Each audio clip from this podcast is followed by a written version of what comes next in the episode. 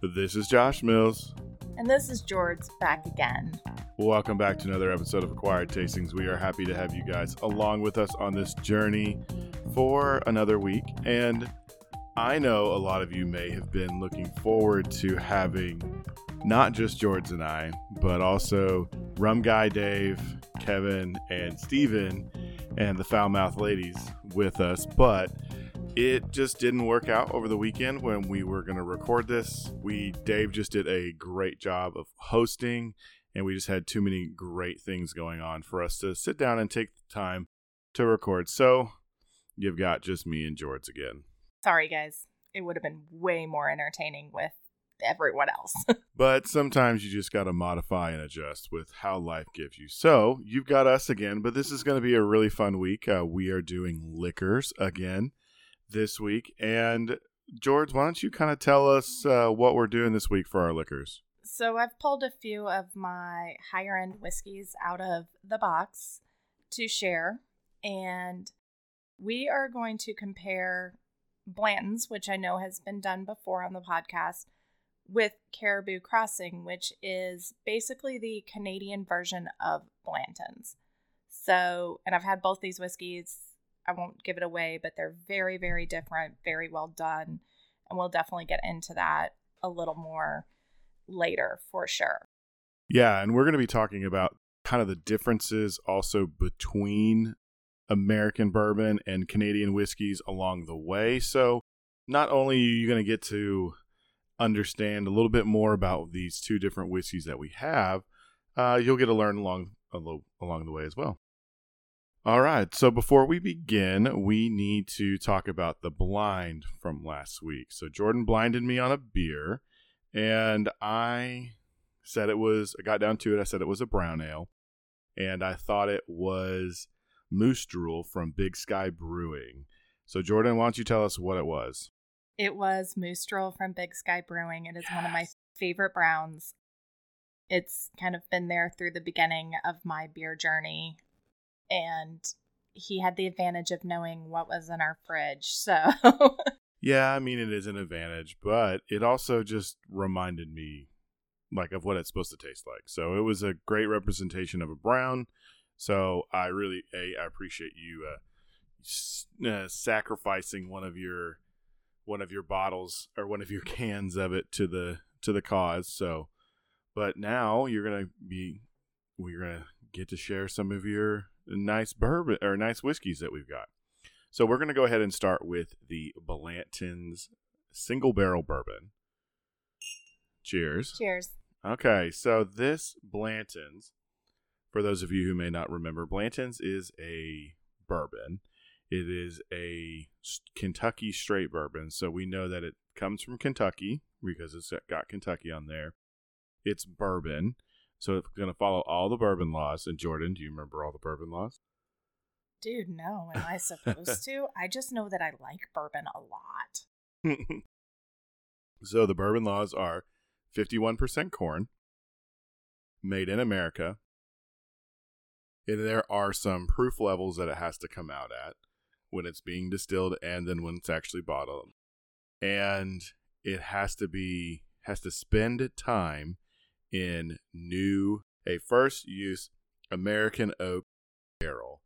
And there is actually no delineation on the time for just bourbon.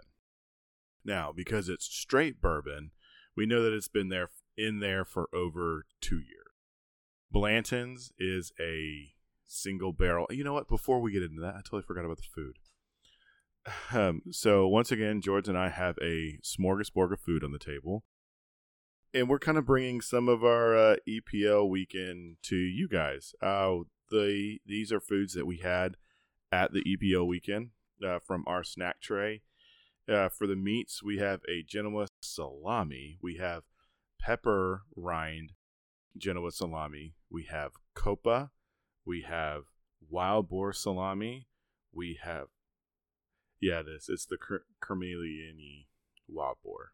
Oh, it's not the wild boar that I brought. That yeah, because I was like, we didn't cook that. Sorry, no. my bad, y'all. this is a it's a wild boar dry salami, and we have some duck ham, and then we have some Toulouse sausage, and some smoked um, salmon. For the cheeses, we have some Wisconsin cheddar. We've got some great blue cheese. We have goat cheese. We have Comté. We have uh, some Gouda. We have some brie and Some more of that onion cheddar oh, that's uh, right, the reappeared. So the uh, the caramelized onion cheddar, and then we have some Merlot rub or Merlot, Merlot rind BellaVitano. yeah, and then we've just got some garlic naan cracker bites um, from Trader Joe's, as well as some of the pita chips from Trader Joe's. Yeah, so we got uh, once again, you know, it's, George and I, so there's a smorgasbord of of food on the table. I love cheese and meat. Sorry, guys. but uh, with that being said, let's go ahead and get back to the bourbon. Now, Blanton's, like I was saying, is a single barrel bourbon. Uh, they actually also list the barrel number on there, don't they, Jordan? What's the what's this one? So this one was this whiskey was dumped on two four of twenty one from barrel three fifty nine. It was stored in warehouse H, which is where they store all of their Blanton's. So, you know, if you find a bottle of Blanton's that doesn't say warehouse H, might not be Blanton's. It's fake. and it was on rick number 11 and it was bottled by hand at 93 proof. So 93 proof, so that's 46 and a half percent for those of you who would like to have percentages over proofs. And we're going to talk about Warehouse H here in just a minute. But so Blanton's is not only just a single barrel, but it is a single rack house distillery or a single or a single what is this a warehouse is the Mhm. term that they use i've heard them called hot houses rack houses but they use the term warehouse uh, but it's actually made by buffalo trace distilling so it is buffalo trace's best of the best of the best so jordan go ahead and eat and snack while i'm chatting here and just get ready for me to you know ask you questions about the food while i drink Food. and eat. Uh, so, like I said, this comes from Buffalo Trace Distilling. Uh, Buffalo Trace Distilling is in Kentucky. It has a storied history, you know, from back in the 1700s, in 1770s, and you can kind of see on their website as they, the distillery area kind of goes through the process of when people arrived and who started distilling. You know, they've been distilling in Kentucky before it was even a state, you know, when it was just the territory of Kentucky. So there's also, along with Buffalo Trace, kind of in the same area, there's some other distilleries that have kind of come together and I guess you could say distill together. Uh, one of those is E.H. Taylor or Colonel Edmund Haynes Taylor Jr. He started E.H. Taylor Jr in the new distillery and he started with a small fortune and his investment was $70,000 in 1872. So that was I mean $70,000 back in, you know, 1872. That's a that's quite a quite a hefty sum. And they kind of get they kind of started, you know, as part of bourbon is, you know, you have to let it sit and you want to let it sit in the hot Kentucky or the hot southern summers. So and through the winters so that you can get the kind of the the interaction with the barrel. And so they started building warehouses. And obviously they started with A and B. and they've gone all the way up. I'm sure they have tons of them now, but Blanton's ended up to be where they put their best of the best. And their best of the best always was in in warehouse H. Now I don't know because I don't know the whole production because I haven't been able to go out there and and visit. I don't know if that's the only thing that's stored in in warehouse H, but I know that Blanton's is always in in H. It also houses my dignity. yeah. So, uh, Jordan, why don't you kind of tell us what you've been snacking on and and how it goes with what you're drinking? Everything. And it's all delicious. Let's be a little bit more specific. Well, I just had some of this blue cheese. Didn't put it with any meat. Didn't even put it in a cracker. Just got a hunk because blue cheese is amazing. And the funkiness of the blue cheese and that little bit of sweetness you get in the Blanton's actually complement each other very, very well. Um, um, I had some of the smoked salmon, but I had that a while ago, so I might need to revisit that. But yeah, just anything that's got a smoke or a funk is going to go really well with this. Not that sweet won't, but you're going to fight sweet with sweet. And Blanton's isn't super sweet, it's just got a nice light hint there. So anything that's super sweet is just going to kill the sweetness of the Blanton's. And you're, in my opinion, you lose a lot. So I don't have any candy or anything on this tray. Yeah. And I so I had a little bit of the of the goat cheese. Surprise, surprise, that I'm the one you know eating goat cheese as as we're going through this. And first, but the thing about Blanton's is it's extremely smooth. It has a nice kind of vanilla y and kind of citrus zest uh, flavor to it. And it's just kind of really, really smooth. That's the thing about Blanton's to me in the high end bourbon. You know, you get all those good bourbon flavors, but it's just very very clean. It's very smooth. There's the flavors are integrated. They are kind of a little bit, you know, harder to just not distinguish, but really kind of flesh out from each other's because of how well integrated the whiskey is.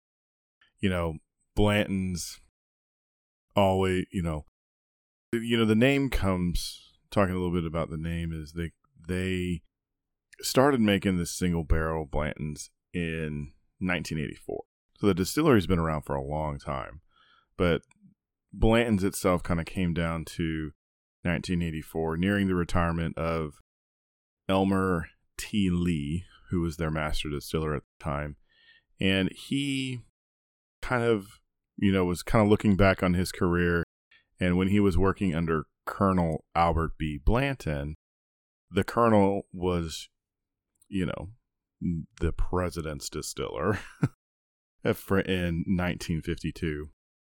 You know, he remembered remembered him talking about these honey barrels or these like perfect barrels that would be handpicked by Blanton and put in put in warehouse H. And that you would bottle it one barrel at a time. So that's kind of where the tradition of it came from. And it wasn't until the year before that Lee retired that it was sent out to everybody else. It was kind of just held back as Blanton's and Lee's special special whiskeys. Um, so they they really go for these these particular they call them honey barrels because I just kind of think of like the honey pot, like the best, the best of the best. Our own private stash. exactly and you know warehouse h was kind of back right after the was built right after the prohibition was uh, ended in 33 and one of the things that happened was when production went so so high you ran out of places to put your barrel. So colonel blanton was the one who decided to do a new distillery or excuse me a new warehouse. And they started with a metal warehouse because it took it would take short it wouldn't take that much time. And that metal wall aged the bourbon differently. Because most most warehouses are all wood you yep. know? No kind of insulation nothing anything. But with the metal it actually heated things up and cooled it down quicker because you know wood is a slower conductor of heat than than metal and so that gave that really big effect of the of the wear of the of the weather into the bar into the barrels, which kind of aged it differently. So that's kind of a little bit of the history behind H, Warehouse H, and kind of where Blanton's came from. And Blanton's website has a really cool. Uh, they've got a great like history page, and they even talk about the the stoppers because we we as we've talked about before, the stoppers on Blanton's are are a horse. They each have a letter, and the letters spell out Blanton's. And what what it is is for every every top is different or every letter is different and it goes through all the strides and poses that a horse can go through from beginning to end. So the b is kind of as they're walking up to the gate and the s is kind of that pose after they finish where you know the horse's stride is is not as strenuous and the jockey's kind of up in the air kind of floating along. Um, the one we have it looks like a a Today we have the N, and it is the N with a semicolon behind it. So it is the second N in Blanton's. Yeah. Um, because they had to differentiate between the two N's, obviously. So the second N has that semicolon behind it. Yeah. And I didn't know this. They didn't start with those stoppers until 1999. So for a while, it just had a regular stopper on it. They didn't start the actual collecting. Collecting was until like, you know, bourbon collecting kind of started in the late 90s. The stoppers are super cool if you've never seen them. I know that um, Josh will be putting up pictures on the Instagram page. hmm Um, and I'm sure we could get like a close up of the stopper if you really wanted to see the detail because it is quite amazing. Yeah, they're really, really pretty and they're extremely well done. You know, they're cast metal. So it's a, it takes a, you know, they put a lot of effort into this bourbon. You know, the bottle shape, the special warehouse, finding the particular barrels that do just right, and then the stoppers and the, the labeling and everything. So it's a, it's a, you know, it's a labor of love. And it's, to me, it's one whiskey that's worth the price. Now, is it at my current income? Is it a buy and drink every day? No, it's very limited on when this bottle, when Jordan allows the bottle to come out to be shared. It's true. And Kevin, if you're listening, there is still some in the bottle for you and Renee. Don't worry. And I didn't know this until recently. You know, there are other types of Blanton. You know, Mhm. there's Blanton's Gold Edition, which they. I've seen all the bottles. Um, their original mhm. Blanton's is the only one that I've ever personally been able to have, and it's it's hard to find in general. So I bet the other ones are even harder to find and probably pricier than what is in my budget. Yeah, and it talks about like the gold edition is just a little bit more complex and it you know, it's just a little bit different, a little bit more special. It still comes out at the same proof. And then there's the Blanton's straight from the barrel. So that would be a barrel proof, a cask proof plant Blanton's, and we can't really tell you what that's going to be because it depends on the, the particular barrel. Christmas is coming up. If you want to send me a gift, anyone. you can send that. You can send the receipt to acquiredtastings at gmail.com and we'll make sure it gets to the right place.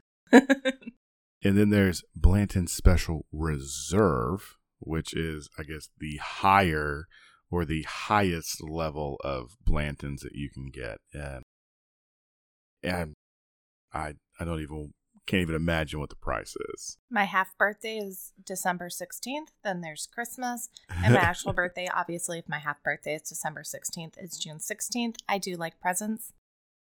So this one they actually bottle at 40%. And the special reserve is actually not available in the American market. It's only an international market. So I guess, you know, we'll have to fly international and get that duty free and see mm-hmm. what we can find. You know, speaking of that, there was one time, I can't remember where I was flying to. I remember sending you the picture. I went to duty free and they had like probably 50 50 or more bottles of Blanton's that they were selling. And I was like, dead gummit, why am I not flying international right now? Weren't you going to New York? Yeah, that's what it was. I was going to New York last um last December to go see the Harry Potter show on Broadway. And yeah, they had a ton of Blanton's and I was like, dead freaking gummit. I mean, you could have spelled out Blanton's probably plenty of times with how many bottles that they had. But anyway, so you international travelers out there, you can probably check it out. All the bottles that we talked about, Blanton's are available in both the US and an international market if you can find it. Bourbon hunting in Arkansas is about as popular as duck hunting, I would say. So it can be very hard to find some of these bottles. You kind of got to know who to ask and know where to go. Yes. Very much so. and be ready to pay because you know i think i think blanton's or buffalo trace says like the msrp on this is like $69 but it's definitely more you find it for more in a store and then even higher in aftermarket or s- multiple markets Yeah. so uh, as i've been jibber jabbering what you've been eating Um, the, I think the only thing on the plate I really haven't touched is the pepper crusted Genoa salami. I love spice. I love pepper.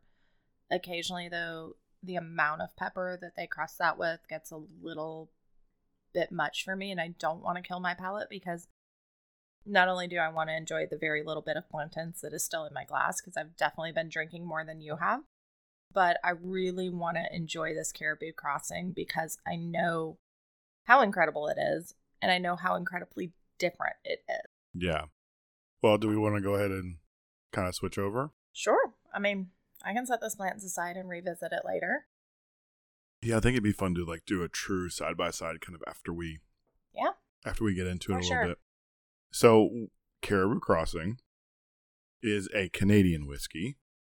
And before I go into all this, let's go ahead and get a cheers in. Because it's what we do. Cheers. Cheers. Oh, I did bad Ah, eye contact. Bad eye contact. Cheers.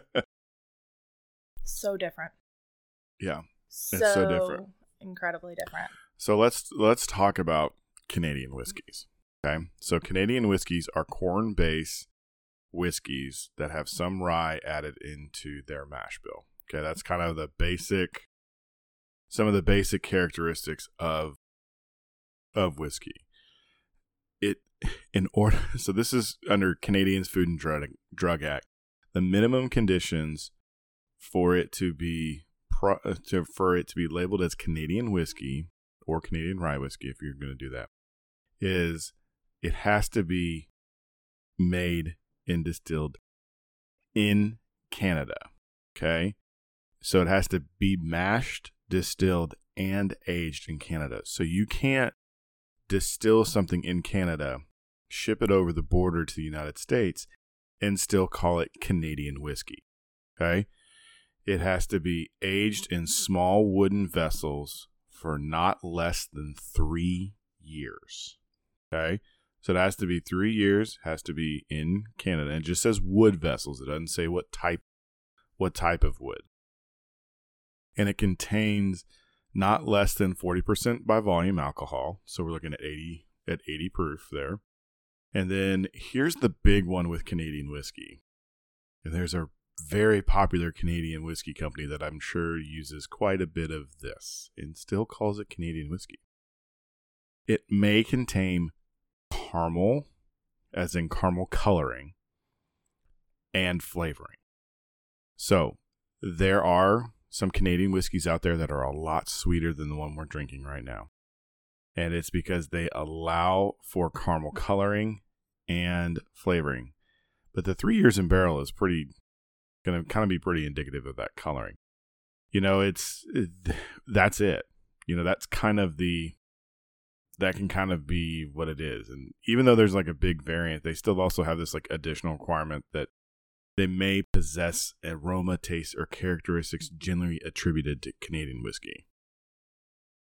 Uh, So there's there's a big boy out there who uh, who loves the flavoring of their Canadian whiskeys, and I have not had a whole lot of that brand because it's really sweet.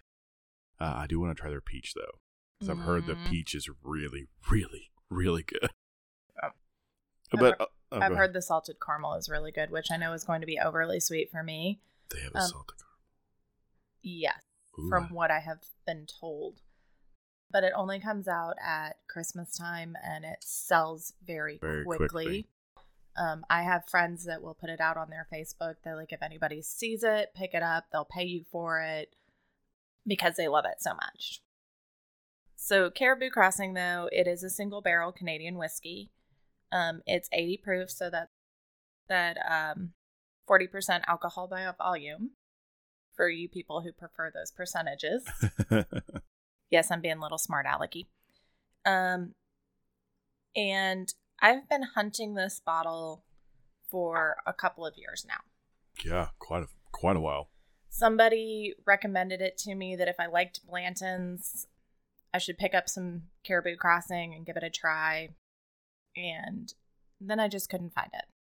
Liquor stores didn't have it, um, hadn't heard of it, whatever it was. And so finally, I was in one of our local liquor stores here in town.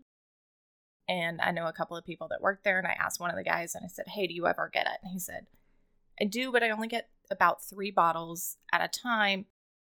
And it, I get it like maybe once or twice a year. And I don't have any right now. And I was like, oh, okay, fine. So it became that question that every time I saw him, that I would ask. And one day I asked, and he said, I actually have it. Do you want a bottle? And I said, yes, please.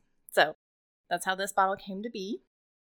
Yeah, and it's it's very good. So with it being with it having the allowances and the things that we've talked about, I don't believe this has any caramel coloring in it or any kind of flavoring.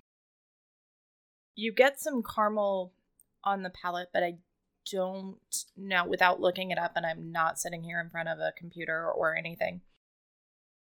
To me, the caramel is very natural Yeah. that would come through a distilling process. I don't think it has any like artificial flavoring added to it personally. Yeah, I, I really don't think so. So this this whiskey, this Canadian whiskey is so it's kind of it's kind of interesting. So it's it's in a line of of from a company called Sazerac. Okay, the Sazerac Distilling Company. Who, if you've ever had Sazerac rye, that was kind of the beginning of the company. This is in a group of the company called Sazerac Legis- Legacy de Forge. And Fancy. the way they kind of say it is it's, you know, these are liquors inspired spirit by Sazerac. So they're they're a lot of them are usually their own thing and then they kind of came underneath the conglomerate umbrella of Sazerac allowed them to kind of do some of the better of this is actually where Pappy Van Winkle Pappy Van Winkle has owned Eagle Rare, E.H. Taylor, George Stagg. Uh, those sorts of bourbons are actually underneath this umbrella from the Sazerac company. So there is a lot of kind of overplay here. Blanton's is actually owned, or, or excuse me, Buffalo Trace is actually owned by the Sazerac company. Uh, they, I think, are in the line of Sazerac de Forge, I believe, is where where that is in their kind of in their brand umbrella. Sazerac company is huge. Very much so. They are massive. But I think they're kind of doing this by themselves. I think Caribou is Caribou Crossing was a company that was doing this already and kind of came underneath the umbrella of Sazerac. It's actually the first ever single barrel Canadian whiskey um, they say in the world, but I think that's you know that's probably it may have been the first one that was internationally recognized or recognized in Canada because a lot of Canadian whiskeys are larger batches. They're not really done single barrel. They usually don't focus kind of like in the bourbon worlds or in the in the American whiskey world is done. But what do you taste in this one? So there's it's a lot sweeter than Blanton's. It's got a lot of like caramel. Um, there's some spice to it. I can't put my nose or my tongue, my taste buds on exactly what spice, but there's some spice, some caramel. It's well, it's hard to tell because one of these glasses is cut crystal and the other one is not. I So think the Blanton, or excuse me, the Caribou is a little bit darker. I think the caribou is a little bit darker as well. And it's just one of those like I it was suggested and I wanted to try it and the other thing, yes, it's hard to find, but it's about half the price of Blanton's. So if Blanton's isn't in your budget and you can find some Caribou Crossing, you can get a really nice bottle of whiskey for quite a bit cheaper than what Blanton's is selling. So that, you know, that made me a little bit happier because paying that much for Blanton's is not always in the budget, but I can usually find half that Right. in the budget. yeah. And I mean, it's it it, it it's considered the Canadian Blantons. Yeah. Okay. That's kind of one of the reasons we did this side by side. It's considered the Canadian Blantons. Some of that may be Sazerac marketing. It may be that they both have cast animals on top. Yep. The Caribou Crossing has a beautiful cast metal caribou on top. I've also seen that they do a maple leaf, but the bottle that I got has the caribou on top. And the bottle has etch like an etched caribou and mountain scenes on two of the sides. And then obviously Caribou Crossing single barrel on one side and then on the back it's got, you know, your little blip about Caribou Crossing. Right. And, you know, some people kind of. So it, I think Caribou Crossing can get a bad name because it's Canadian whiskey. And we have bourbon snobs, we have whiskey snobs in the world. And Canadian whiskey always kind of is on the back foot. It is considered, I would say, by many, it's considered the bottom tier of country's whiskey. Yes, but it is still considered one of the top five whiskey nations in the world. So the fact that it gets such a bad rap surprises me because if you've done any of your research on the great whiskey nations of the world, it's Scotland, Ireland, the US, Japan, and Canada. Mm-hmm. Not necessarily in that order, but those are your five major whiskey nations of the world. And as in anything, you know, they they have a particular style of whiskey that they do. They have and they are tend to be a little bit more sweeter on the palate, whether it's from flavoring or anything that's added, depending on this one. But they they tend to they tend to remind me of really, really good maple syrup. Like it has that kind of barrely tendency, it has that vanilla, it has some of those lighter citrusy notes, but always with that kind of earthy, earthy, sappy kind of sweetness. This is very subdued. It is like, to me, it's, and I think for a lot of people, it is the pinnacle of Canadian whiskey. It is the best Canadian whiskey out there. It is still, I, I don't know if anybody else in the Canadian whiskey market that's imported to the U.S. does single barrel whiskeys. I've never seen I've Like- never seen it. I've um Like I've never seen Pendleton or Yeah. Crown Royal. I know Crown Royal does an XO, but I think that it, I don't even think that's a single barrel. I think it's just kind of in the lines of like Port XO or Cognac XO. It's just a special one that they do. It doesn't mean that it's single barrel or anything like that. But I I think that this would be probably the pinnacle, especially for a bourbon drinker or even a Scotch drinker. Now, Scotch drinkers are going to have a hard time with this because it is, it's like Coke it's so sweet compared. compared to a scotch. Yeah. It's almost like, you know, club soda versus a Sprite, kind of in the levels of sweetness, or even, no, maybe not that different. It's probably more like tonic, like tonic to a Sprite. You know that there are some characteristics which are the same, but there are very, very big differences in kind of what it, in the kind of the way it, way it's done. So I I think it's really good. Um, it has gone well with the it went well with the boar sausage, which I thought it was going to, with the earthiness of the boar against that kind of sweetness of the of the whiskey. It's gone well with the BellaVitano, having that kind of nice salty, a uh, little bit kind of sweeter feel.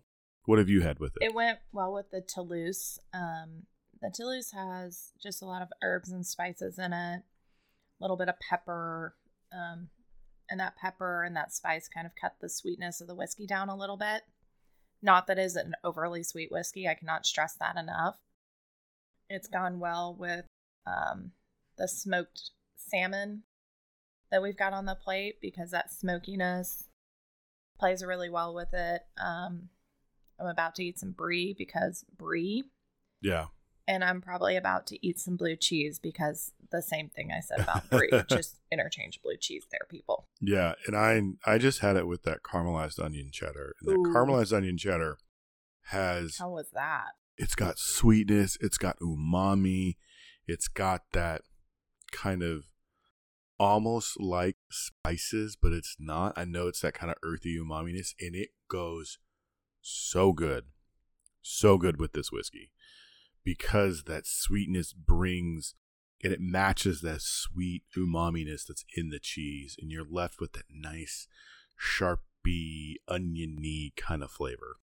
Uh, the brie with that creaminess that just coats your entire mouth that's that's really beautiful together. Mm. If you have not tried it with the brie, I highly suggest it. Okay, yeah, probably will. But I'm, what I'm going to do is I'm actually going to take a second and I'm going to clear my palate with a piece of che- with a piece of pita chip because I'm going to do like a legit side by side. You know, I've got some Blanton's left and I've got some Caribou Crossing, and I actually want to go through and just talk about the two of them as they are. I think I'm going to join you with that. I grabbed okay a piece of uh, pita chip as well. I've got some water that I'm gonna sip, kind of because I just ate blue cheese, so it might take a little more than a pita well, chip. Before to, uh, you do that, how's the blue cheese with the with the caribou? It wasn't bad, but it wasn't my favorite. I think the funk of the blue cheese, yeah, just it didn't play as nicely as I thought it would. Do you think more of a like Stilton style blue cheese would work? Because this is this is more like a Danish heavy heavy blue, really cream, like more creamy on the palate, not quite as dry as some Stiltons are. I think a Stilton because too that like you said, it's so creamy. It would kind of get that same thing as the brie where it really coats your mouth. But the brie went really well with the caribou, but that that particular blue cheese was not my favorite pairing of the evening. Yeah, because kind of what made me think of that is like why port and Stilton go well together. Mm. And you know that sweetness matching the weirdly funk with that kind of creaminess kind of would go well. So I'm gonna I'm gonna go back to the Blantons. I'm gonna try the Blantons first, and I'm gonna go ahead and I'm gonna kind of nerd with this and kind of really kind of dive into it and talk about it, and then we're gonna go to the and you are more than welcome to join me at any point in the nerding out. He will get way more nerdy than I will, but I will join him with um, a little bit of the Blantons there that I've got left. So uh, when you smell it, you're getting a lot of wood. You get a lot of woody flavors. You get kind of almost get like a cinnamon, kind of cinnamon bark, but not like not like cinnamon in a dessert. If you've ever just yeah. smelled a straight cinnamon stick, yeah, that woody, cinnamony kind of thing. You get some. I get some like honey sweetness on it. Yeah, and I get some like vanilla with it too. Yeah, definitely some vanilla there. Yeah, that honey that honey sweetness stays in the palate. Oh. It's very light kind of nuttiness. Not even a nut I could describe. Like I, I don't eat a whole lot of like really light nuts, like kind of macadamia nuts or uh It's got like a creaminess of a macadamia nut, but not the same flavor. And almost like that woodiness that you get in a Brazil nut. It's like if those two had a baby, I think that's what this would be. Right. And I was thinking like a honey roasted one with that mm. light kind of honey flavor. And you get some citrusiness too. I do. Make sure I roll it around on my tongue. It's definitely like caramely. Get a lot of good caramel flavor. The heat of the alcohol is very present. Very present. Especially when you kind of roll it around your mouth before you drink. Because a lot of times, why I'm doing that is because a lot of times when you, we drink, especially liquors, at least for me, they'll just kind of run straight back in my mouth. Yeah, I'll, they don't really hit like the sides of my cheeks, the outer edges of my tongue. Um, and you've got a lot of different sensors, sensory stuff throughout your entire mouth, not just your tongue. So, like, you know, you're not getting any kind of potential pucker that you might get Mhm. if it doesn't hit, you know, the sides of your cheeks. So, Yeah. I rolled it around as well, just kind of gave it a good little swoosh. Yeah.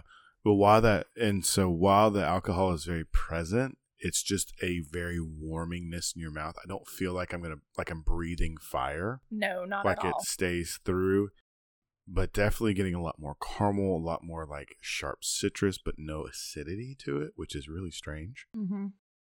to me. There is like very light acidity to it. Don't think I'm not saying that it, there's no there's no acidity, but when it comes to the flavoring of it, you get that like I said, kind of the the light, super light honey roasted nut, a little bit more of kind of a creamy feel when you just drink it, but when you go ahead and like roll it around, you get a little bit more sharpness to it. Yeah, definitely. And there's definitely some like honey, almost honeysuckle, even not just like honey, because it's lighter. It's more floral. It reminds me of some of the Hawaiian honeys that I've had in my Yeah. life. Just really floral forward, mm. light, but extremely flavorful. Yeah, they do. It does really kind of bring out that the more floralness on the palate, especially when you kind of open it in your mouth and kind of let it kind of let it roll through. I, I am still just up flabbergasted by how smooth this whiskey is. Yeah, it's like I get why it's considered the honey pot yeah, or the honey barrels is what they call it. Like you just keep Yeah. saying the honey pot. but yeah, it's just it's just beautiful. Um, It's wish it good. was definitely in my budget more often. That's but it's not. So, you know, it comes out on occasions and I really I will occasionally just break it out by myself, but one thing that people know about me is I really love to share good whiskeys cuz that's really a big part of my enjoyment is watching other people enjoy them and being able to talk about them. So that's why when people are like, "Oh, let's have let's have a drink." If you're a whiskey drinker, I will if you were in my home or anywhere, like I will almost always go pull something out of the box Yeah. that I wouldn't necessarily have gotten out that night, but if you're there, good whiskey is meant to be enjoyed with good company in my opinion. Yes, definitely. Now I'm I've kind of cleansed my palate. I'm going to go ahead and go into the into go the for it. Caribou I'm going to cleanse now. So it's a lot lighter on on the nose. It smells like a rum. It has this like caney sweetness.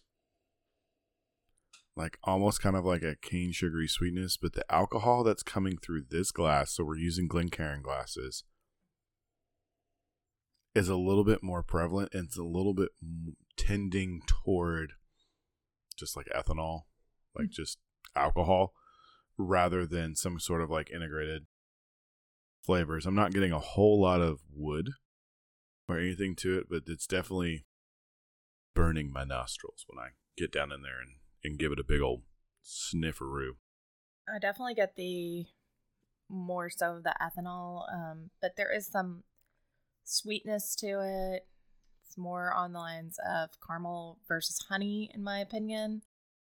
There is some spice, but like you, it's definitely more of a a burn Yeah. than what the Blanton's does for me. But that that burn doesn't actually present itself when you taste it. I ta- I mean, I'm getting the hot the heat from from alcohol over my mouth, but it's not a big burn as you drink it, which you might think is going to happen from just how it smells. Yeah. Um, it's a it's a lot lighter Oh, in flavor than the Blantons. There's a lot comparing the two right next to each other. There's not as much going on in in the Caribou Crossing as there is in the Blanton. I'd be very curious to think about why that is, and it could be the whole barrel aging process because with bourbons, you know, they're honestly allowed to almost be exposed to the elements when they're going through their barrel aging process. But that environment is not in Canada. Like you can't get that environment in Canada. It's just without artificially doing it. Right. You can't do that. So it'd be very interesting to see like some of the barrel houses and warehouses and how that stuff is stored to see what they're doing because it may take longer to get that flavor. I'm just also thinking of like how Scotland does theirs because theirs are all, you know, inside and a little bit more control in a more controlled environment. And think about how much longer they have to age their stuff, or they age their stuff. But I, I think it's they kind of have to to get to the same kind of smoothness that we're tasting. Yeah. I mean, didn't you say that for bourbon in the U.S. it has to be aged at least two years? Uh, Was that correct, for- or am I? for just bourbon, there is actually no age designation. For Kentucky straight, Or I'm, Kentucky Straight? Sorry, I'm gonna look it up. I think it's it's either two or four. So go ahead and go with your I, point. and I'll I it thought answer. you said two years for Kentucky Straight bourbon, minimum of two years, and I thought you said had two years for Kentucky Straight, and I believe you said that the Caribou Crossing was three years. That extra year could just be that you know it doesn't get as hot in Canada. It doesn't, you know, the elements aren't quite as intense, and it's definitely a lot colder for a good portion of the year. And so, you know, it's it needs that extra in my opinion, and I am no expert, but it needs that extra year to get there. Yeah. So to have the to have the word straight, it has to be aged for a minimum of two years. Okay. Now, I think Blanton's goes over that. I really think they probably hit the four and above range. They don't really say because I believe I I bet they're kind of going for a particular just style. And every year is different. So it could you know, it could take three years if we've if they have like three hot years in a row. It could take more if they have it could take more if they've had cool years or if the summers or if the winters have been warm and it hasn't allowed that time to like I don't know the whole like chemistry and, and stuff behind it. But I, I think they they don't really say, but I know it's at least two years. And like you said, that that extra year could make the difference. Yeah. But yeah, it's it's really, really caramely. Caramel flavor. Now, I don't think they've added caramel flavor to it. I, I really don't either, um, especially with the particular color of this whiskey, which my hands have been all over this glass, so it's not necessarily super clear anymore. But just like looking at the color and even looking at the color in the bottle, Yeah. you know, it it's not super dark and when you tend to start adding caramel color and caramel flavor to it, it tends to darken things, so I don't think you know, they've they've done that. Yeah, I, I I really don't think so either. Because there's also like a florality, a light florality with this whiskey that that I don't think would be there if you're gonna mess with it too much. You know that that light florality's there. There's some light citrusiness. Yeah, I don't. You know, it's And let's be honest, unless somebody writes in and asks the specific question for the answer, I'm probably not going to go research it. yeah. So if you want to know questions from Jordan, you know, just write into, you know, send us a DM at, on our socials, you know, ins- Instagram, Facebook, Twitter, and TikTok. And I mean, or just, you know, as dad always says, be old school and send us an email. yep. But uh, so between the two of these, I can't say one's better than the other. I can say where I might lean in my preference, but I, I can't say which one I like better because it's almost like comparing, and I'm going to go back to a soda analogy. It's almost like comparing cherry Coke and Coke. Like they're similar, but they're they're baseline like they're they're meant to be they're meant to be different. I can't I can't I I can't say which one's better. So, one thing I'm going to be nitpicky on is you said you couldn't say which one you you liked better. Mm-mm-mm. You can say which one you like better. You can't say which whiskey is better. Because I will definitely tell you, I prefer Blanton's over Caribou Crossing. Yeah. I like it better. But is it a better whiskey? I can't tell you that. And can I sit here and tell you that you should like Blanton's more or that you will like Blanton's more? No, because your taste buds also are very different than mine. Yeah. You probably haven't done years of damage to your taste buds like I've done to mine well, yeah, and through various I, things. I, may, I may have misspoke. I meant to say I could tell you which one of these I prefer. See, you said that, but you turned around and then said, I can't tell you which one I like better. And I was like, oh, you just contradicted Yeah. yourself. And I had to get nitpicky. So But I can't tell you. But I can't tell you which one of these is a better whiskey Yeah. I agree with Because- that 100%. because they're meant to. That's like what I was talking about with the with the Coke and cherry Coke analogy. Like they're meant they're meant to be different. Or maybe a better analogy would be Coke and Pepsi. Because they're still both brown sodas that are supposed to fill a certain void in your in your taste buds, but they're they're different. Yeah, so like to, it for me the because I enjoy some sweeter stuff than you, I think which I prefer could change on the day. Because today I'm in a Blanton's mode. But I could see that there are days that I would be like, okay, that Caribou Crossing is going to hit the spot. I know it. It's going to have that sweetness that I want. And it's going to be better. Also, I think Blanton's would be a better beginning of the meal, and Caribou Crossing would be better end of the meal. I can see that. Like, the, just in general, the sweetness difference between the two. Yeah.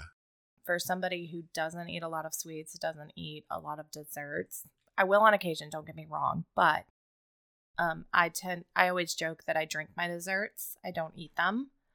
Um, and this would be because I don't like ports, they're too sweet for me.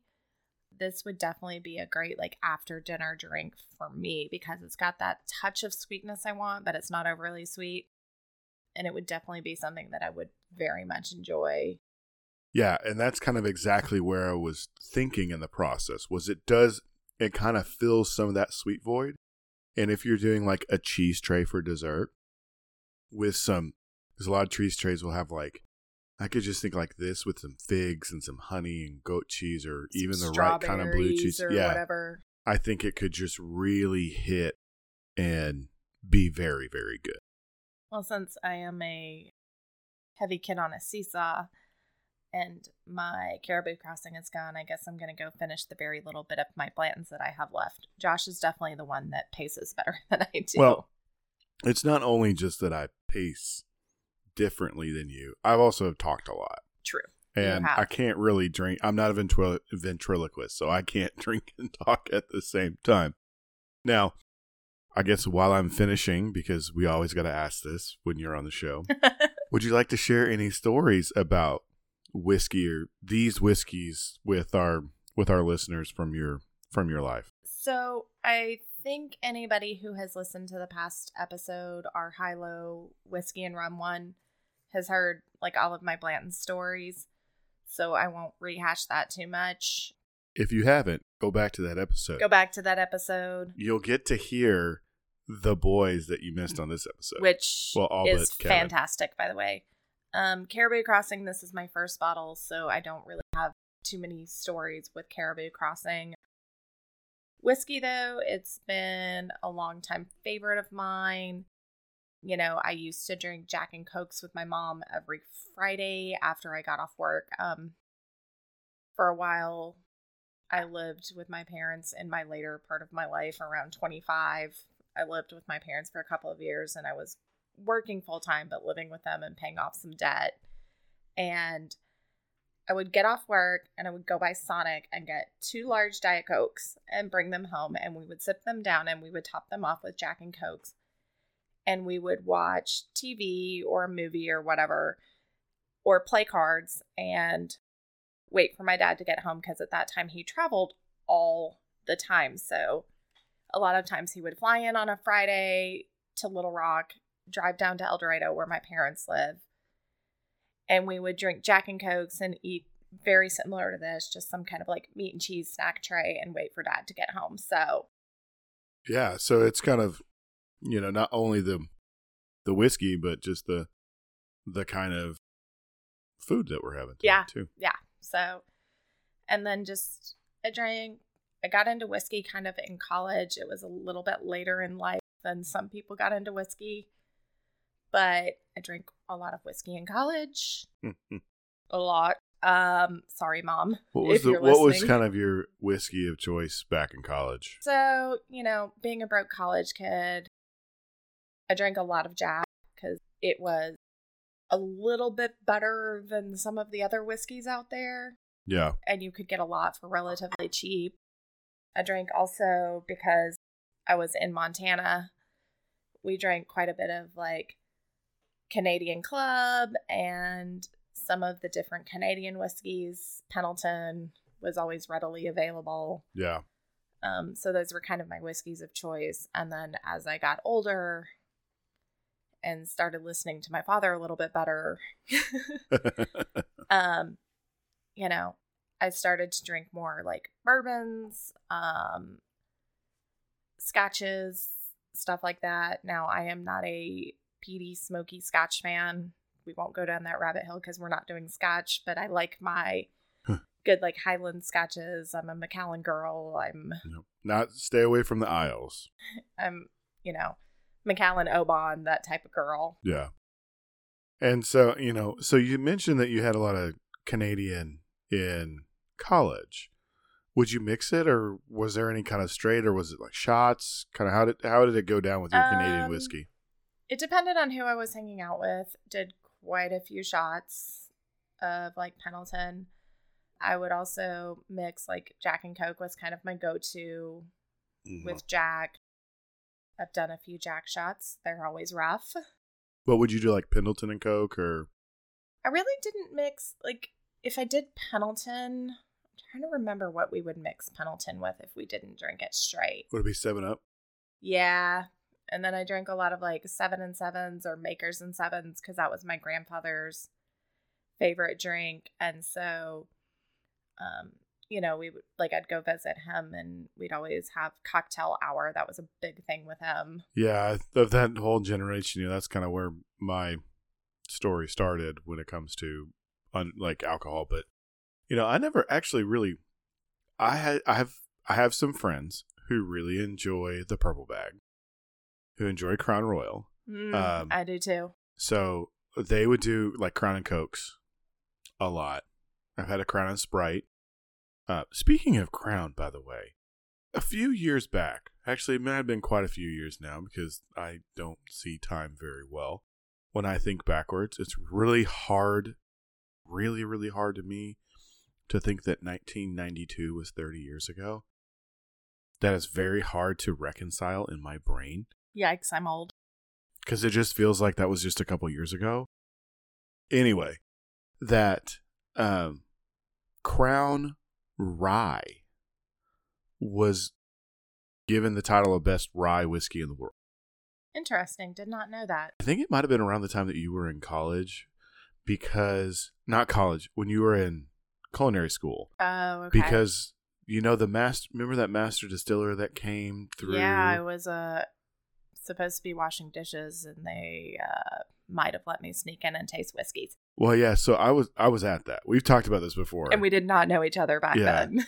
but my dad not dad and I were actually at that and the guy I don't think he actually served us, but it was right around that time when Crown Rye was dubbed the best rye whiskey in the world. I think a lot of American distillers got pissed at that and then started cuz then after that you started to see a lot more ryes coming out of the market. yeah.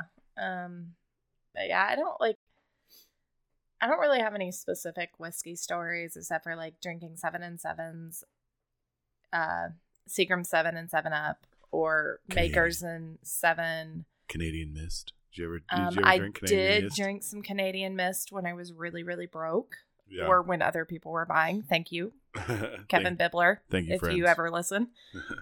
Um, well, cool. All right. yeah, So, is it blind Could- time? It it's almost blind time. we have to do one thing before it's blind time. Your best bites. Mm. So I- I'll start. I I think my favorite bite that I had, and I didn't try everything. The favorite bite that I had with the Canadian whiskey or with the Caribou Crossing was the boar sausage, the boar dry sausage. It was really, really good. It was a very, very close tie between that and the the caramelized onion cheddar. Okay. Is how that worked. But the the gamey umami of the and the fattiness of the salami worked really, really well with that kind of sweet floraliness of the Caribou Crossing. the brie and the caribou crossing you just got that like whole coated mouthfeel from the brie and then the sweetness i was like oh it's almost as good as having a little bit of honey or like a honey crisp apple Which is your favorite apple? yes um with the brie but not quite as sweet as like you'd get a really good honey crisp apple but it just like kind of gave that memory to me and so that was delicious and with the Blanton's, I really, really liked the goat cheese, like the Yeah. funk of the goat cheese. Also, the once again the creaminess because I love creamy. Like- Yeah. That ma- that wonderful mouthfeel coatingness that it Yeah. gives and how it can interplay with the whiskey multiple or anything that you have with it multiple Yeah. times is really good. and the the duck ham. It's just smoky enough with just Yeah. enough fat, but not super fatty that it just.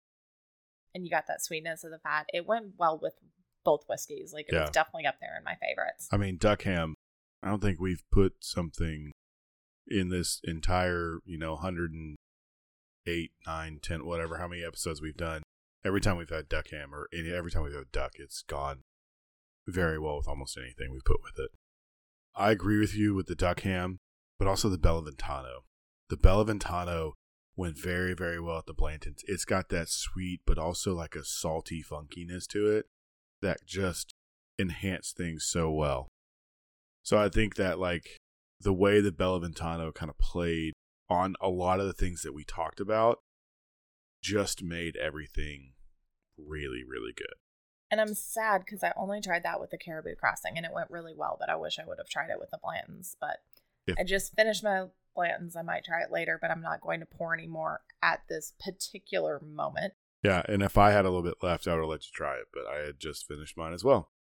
And that means it's time for the, The blind. So Jordan's going to go ahead and get that poured up, unless you want to blind this time.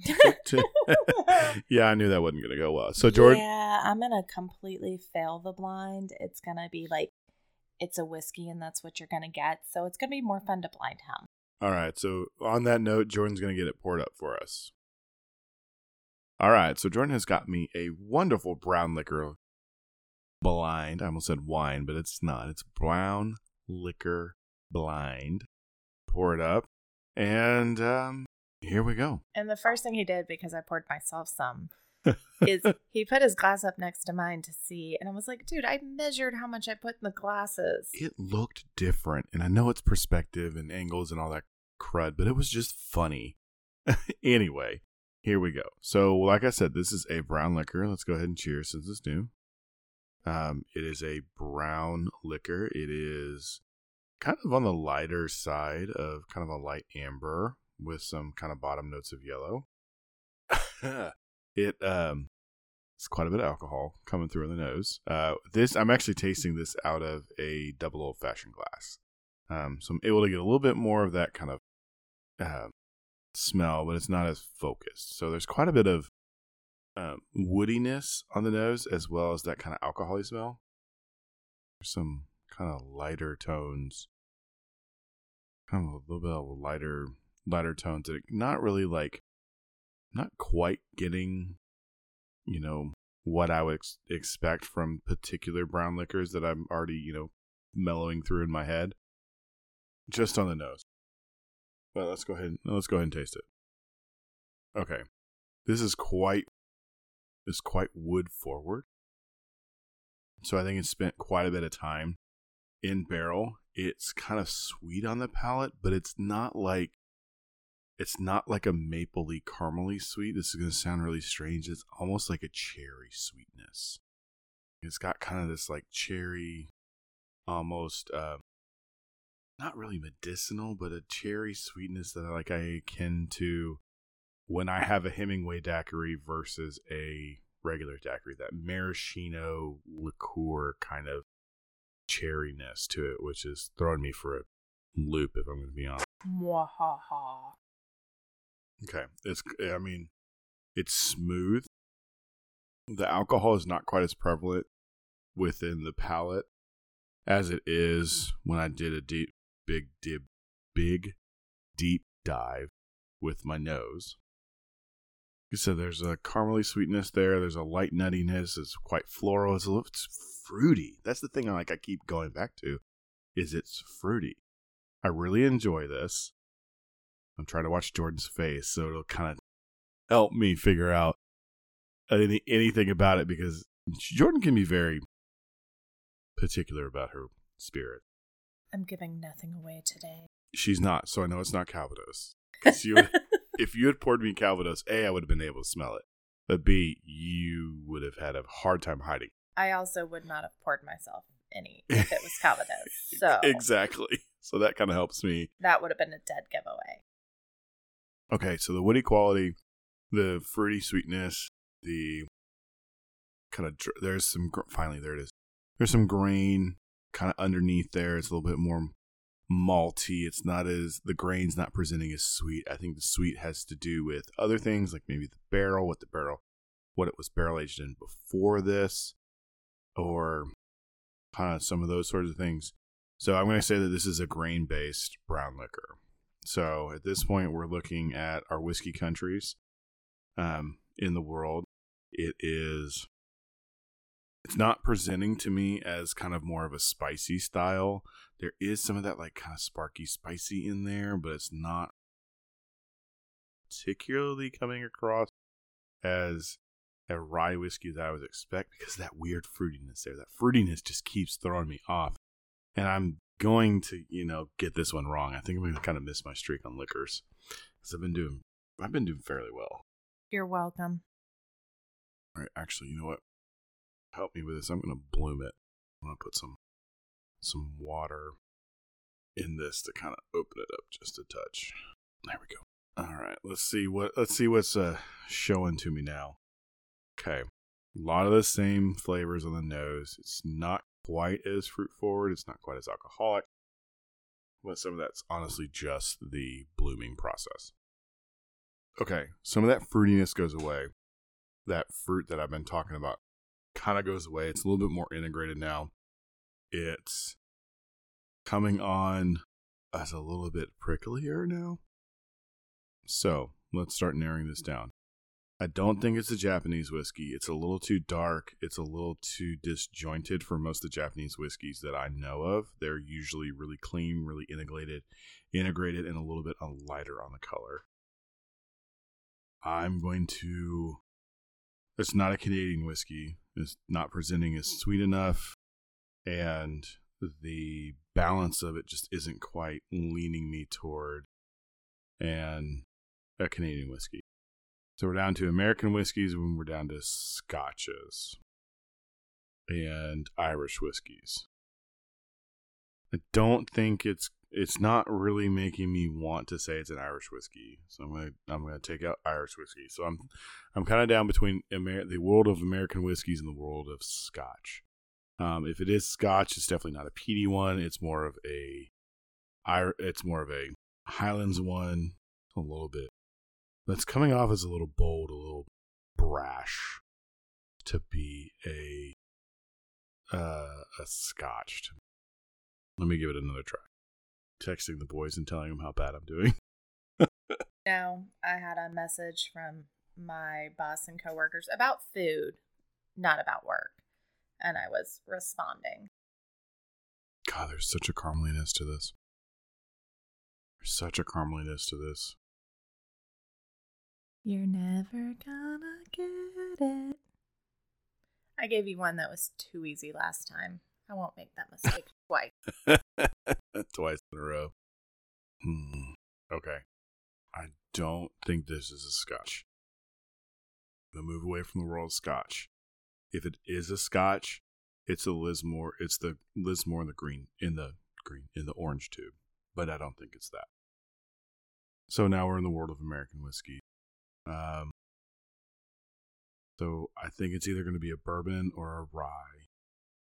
I think it's going to. Man, this is taking me a long time. You know what? I'm going to land that this is a bourbon.